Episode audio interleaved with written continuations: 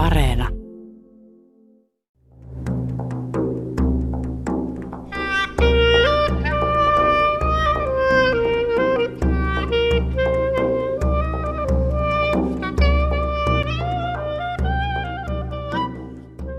Varsovan juutalaisen seurakunnan johtaja Lesua Bishevski ei lapsena tiennyt olevansa juutalainen. Toisen maailmansodan kauhujen jälkeen hänen vanhempansa päättivät, että he eivät koskaan paljastaisi asiaa tuleville lapsilleen.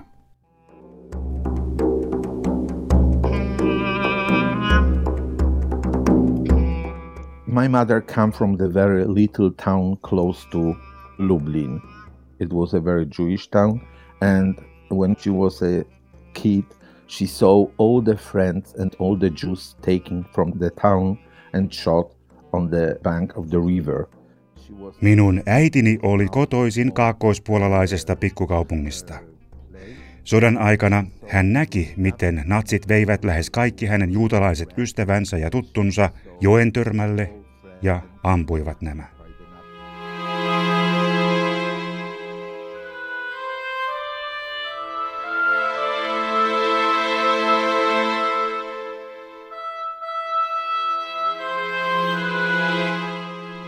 Äitini oli kätketty piilopaikkaan, jossa hän suojan pienestä raosta näki nämä teloitukset. Sen vuoksi hän loppuelämänsä ajan pelkäsi aina paljastumista juutalaiseksi. And my father, he was from Warsaw. And he survived in the hidden place because the family sent him before they closed the ghetto. The family sent him to the place where they used to go for vacation. Isäni taas kasvoi Varsovassa. Ennen kuin kaupunki suljettiin, hänen vanhempansa lähettivät pojan piiloon maaseudulle, jossa perhe yleensä oli viettänyt lomiaan. Isäni vietti siellä piilotellen kaksi ja puoli vuotta. Sodan jälkeen hän palasi kotikaupunkiinsa ja etsi perhettään, mutta ketään ei ollut enää olemassa.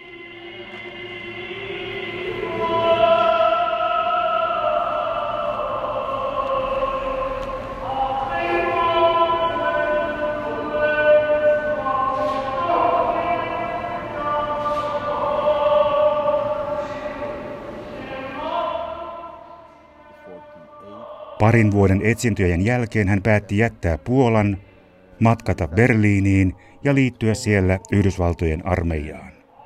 Hän oli valmis muuttamaan Puolasta minne tahansa, pois.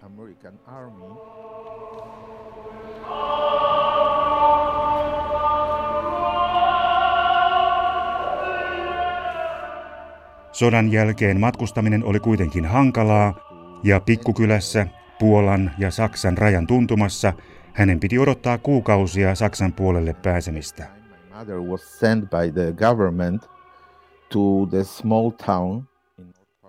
Samaan aikaan valtio lähetti kirjanpitäjä äitini samalle seudulle perustamaan toimistoa uutta tehdasta varten. Tuossa pikkukylässä he kohtasivat ja rakastuivat toisiinsa. He päättivät aloittaa uuden elämän yhdessä ja tässä uudessa elämässä he kätkisivät kaikilta heidän juutalaisuutensa.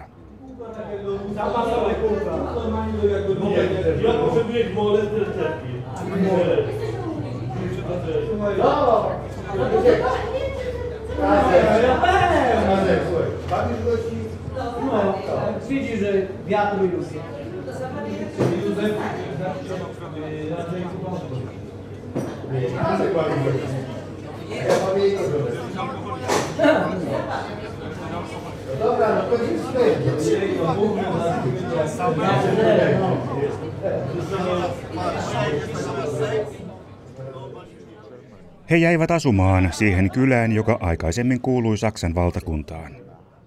Vanhempani saivat vuosien myötä lapsia ja elivät aivan tavallisten puolalaisten arkea, sydämessään suuri salaisuus. Pikkukylä vilisi pakolaisia Puolan Neuvostoliitolle menettämiltä alueilta ja sota oli rikkonut perheitä. Decided to start a new life not being recognized as a Jew at all in the very small town that used to be a German town before the war. Siksi oli helppoa aloittaa uusi elämä ilman, että kukaan tiesi ihmisten oikeaa menneisyyttä.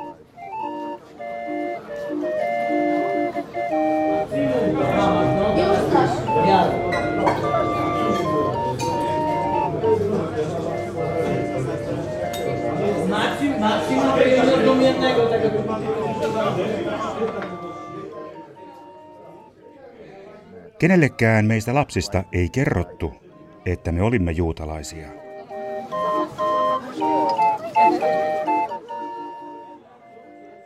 Ennen sotaa Puolassa asuu reilusti yli kolme miljoonaa juutalaista. Vuonna 1968 Puolassa oli jäljellä vielä noin 25 000 juutalaisiksi tunnettua asukasta. Puolan valtio aloitti tällöin järjestelmällisen poliittisen vainon heitä vastaan. Kommunistisen puolueen johtaja Władysław Gomułka lietsoi vihaa juutalaisia kohtaan ja esimerkiksi kaikki juutalaiset puhdistettiin pois puolueen jäsenistöstä. My early remembering from that time at 68, even I was not conscious that it's something Jewish in the context. Muistan niiltä ajoilta, miten vanhempani pelkäsivät syvästi. Meidän piti kotona olla ihan hiljaa, kun he kuuntelivat uutisia radiosta. Koska en tiennyt olevani juutalainen, en ymmärtänyt, mistä oli kysymys. Vasta jälkeenpäin osasin yhdistää nämä asiat. Vuonna 1968 Puolan talous suistui syöksykierteeseen ja samalla naapurimassa Tsekkoslovakiassa ihmiset yrittivät irrottautua Neuvostoliiton otteesta. Puolassa opiskelijat alkoivat osoittaa mieltään ja vaativat uudistuksia. Kommunistihallitus vastasi mielenosoitukseen väkivaltaisesti ja syytti juutalaisia rauhattomuuksien lietsomisesta. Paitsi että puoluejohtaja Komuvka haki syntipukkia, taustalla oli myös valtakamppailu kommunistipuolueen eri ryhmien välillä. Kansallismielisyyden avulla maan johto yritti näyttäytyä kansalaisille myös puolalaisena hallituksena, vaikka se oli vain Neuvostoliiton käsikassara. Alkukipinä vainolle tuli kuuden päivän sodasta, jossa sosialistiset maat Neuvostoliiton ohjeistamana tukivat arabimaita. Puolan hallitus syytti maansa juutalaisia Israelin tukemisesta.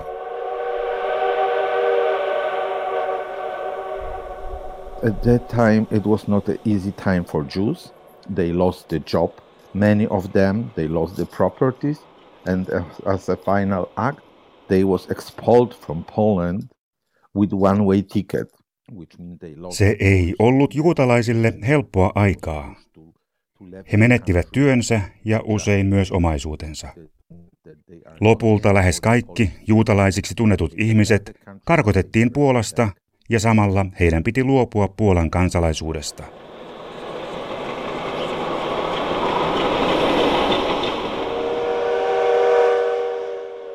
He eivät saaneet koskaan palata takaisin. Vuosien kuluessa perheen mysteerinen menneisyys alkoi askarruttaa Pishevskia.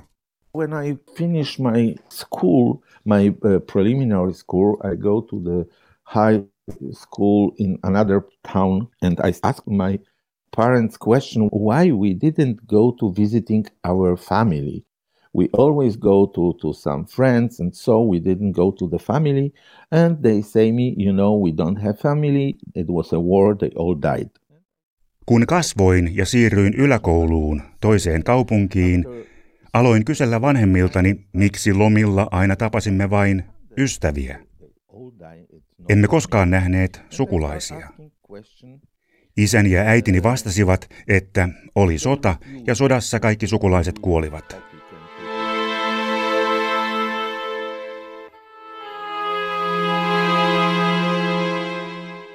Ensin tyydyin tähän vastaukseen. Sitten ajatus alkoi askarruttaa minua uudestaan. Minkä vuoksi aivan kaikki sukulaiset olivat kuolleet? Uutelin uudelleen, mutta vanhempani vaikenivat. He eivät halunneet puhua aiheesta.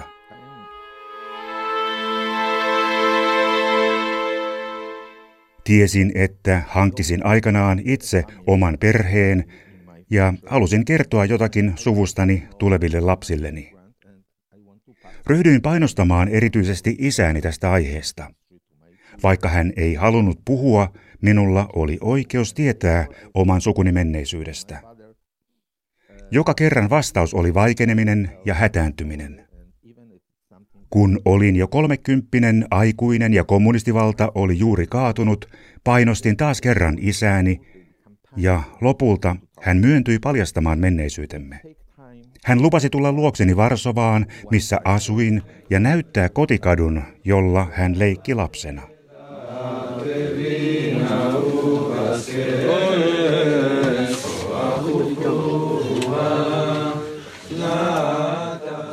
Hän vei minut kadulle, joka kuului aikoinaan Varsovan gettoon.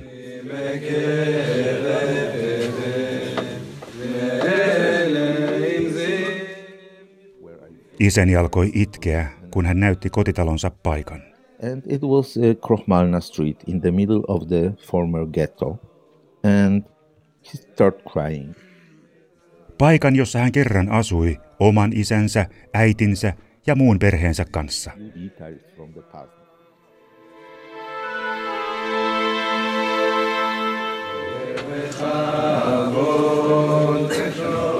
The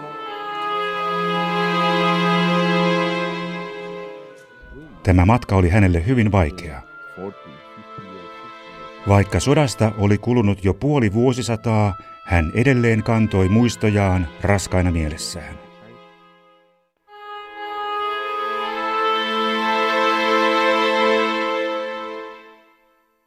Juutalaiset muuttivat Puolaan yli tuhat vuotta sitten.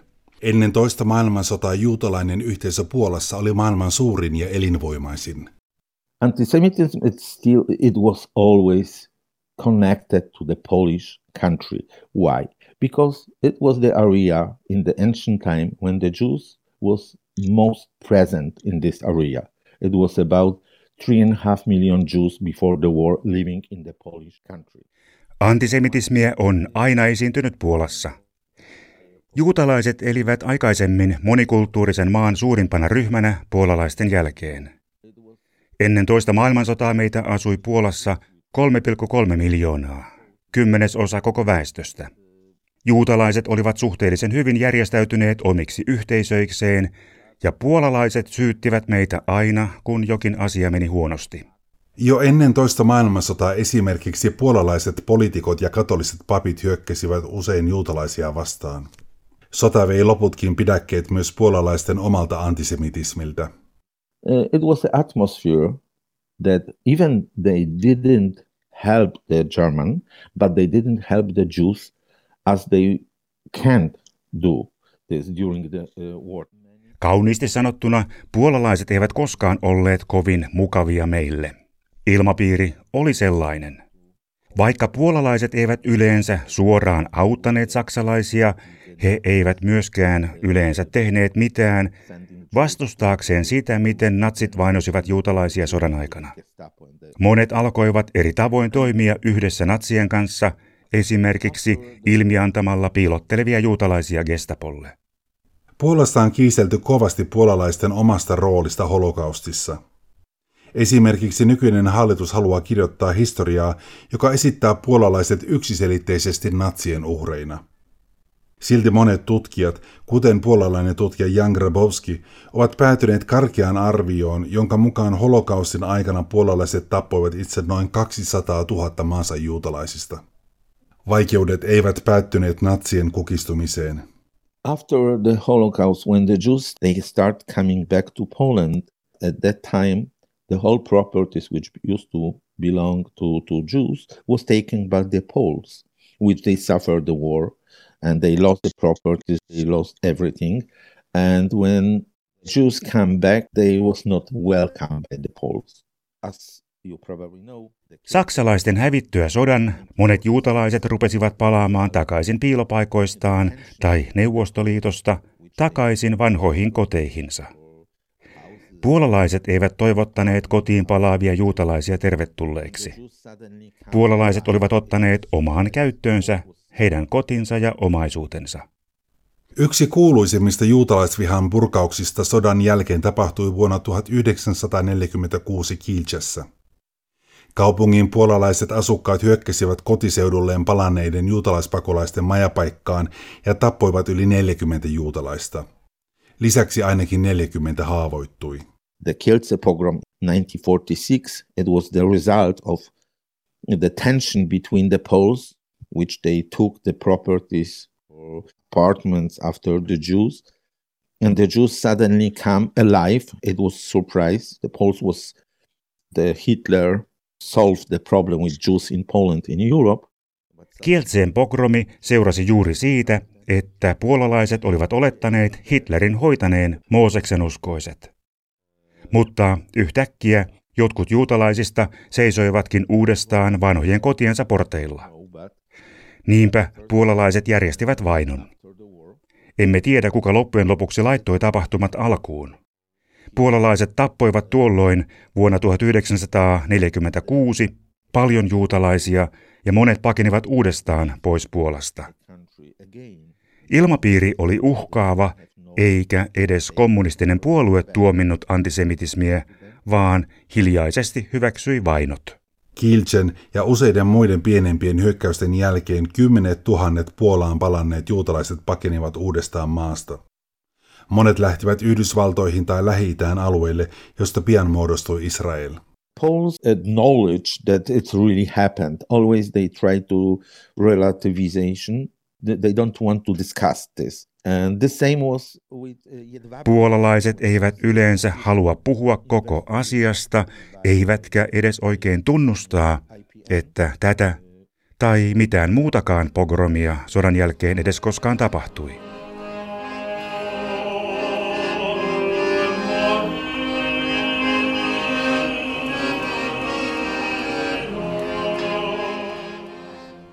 He toivovat, että historia muuttuisi toisenlaiseksi.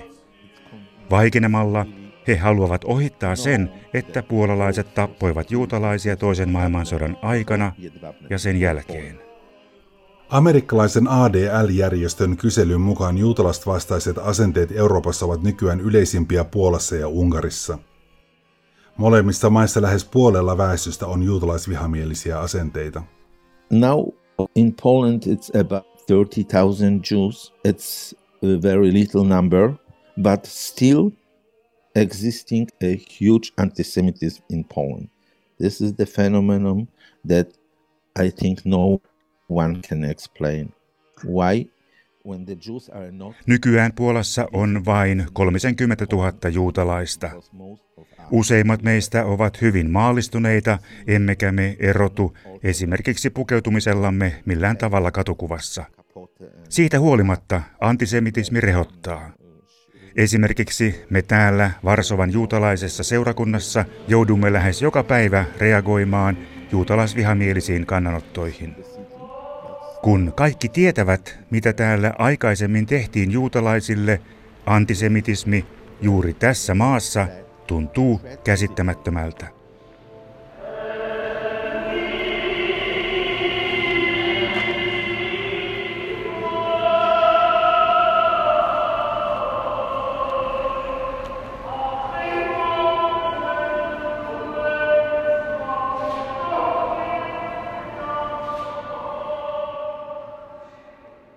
Mostly it's anti-Semitic statement, anti-Semitic events like uh, using Jews as a bad example for everything what's happened in Poland, in Europe, in world. Meitä juutalaisia vastaan ei täällä hyökätä fyysisesti. Lyömisen asemesta juutalaisia saatetaan vaikkapa syyttää kaikesta pahasta täällä tai koko maailmassa. Milloin juutalaisten sanotaan johtavan maailmaa tai meitä syytetään talousongelmista – Tietenkin jotkut ryhmät syyttävät juutalaisia nyt koronaviruksesta, koska näiden ryhmien mukaan juutalaiset loivat viruksen voidakseen hallita maailmaa. Monet poliitikot laukovat mitä sattuu. Esimerkiksi nyt maatalousministeri sanoi, että natsien juutalaisvastainen propaganda sodan aikana oli samanlaista kuin mitä eläinsuojelijat puhuvat nyt maanviljelijöistä. Jos johtava poliitikko puhuu tällaisia typeryyksiä, eikä kukaan tuomitse häntä siitä, tavalliset ihmiset oppivat hyväksymään moisen puheen, ja sitten vastaavaa tekstiä käytetään kaikkialla arkipäivän keskusteluissa. Vaikka meillä Puolassa säädettiin jo parikymmentä vuotta sitten laki, joka tekee antisemitismin laittomaksi, eikä holokaustin kieltäminen ole sallittua, niin silti syyttäjät eivät käsittele asiaa vakavasti. Poliitikot ja muut tunnetut henkilöt vähättelevät ongelmaa. Kun Puolan heinäkuiset presidentin vaadit lähestyivät, voittaneen presidentin Andrzej Dudan kampanjasta vihjailtiin, että kilpaileva pääehdokas myy Puolan juutalaisille. Hallitsevan lakia oikeuspuolueen johtaja Jaroslav Kaczynski antoi haastattelun äärikatoliselle radioasemalle. Siinä hän syytti kilpailevaa presidenttiehdokasta Rafał Trzaskowskia siitä, että tämä haluaisi maksaa korvauksia juutalaisille näiden sodassa menettämästä omaisuudesta.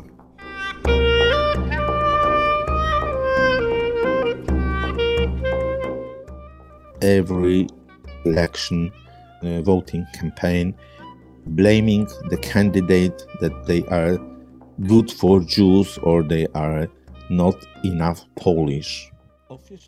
Joka ikisissä vaaleissa aina sama juttu. Ehdokkaita vastaan hyökätään sillä, että he ovat liian lempeitä juutalaisille ja siten huonoja puolalaisia.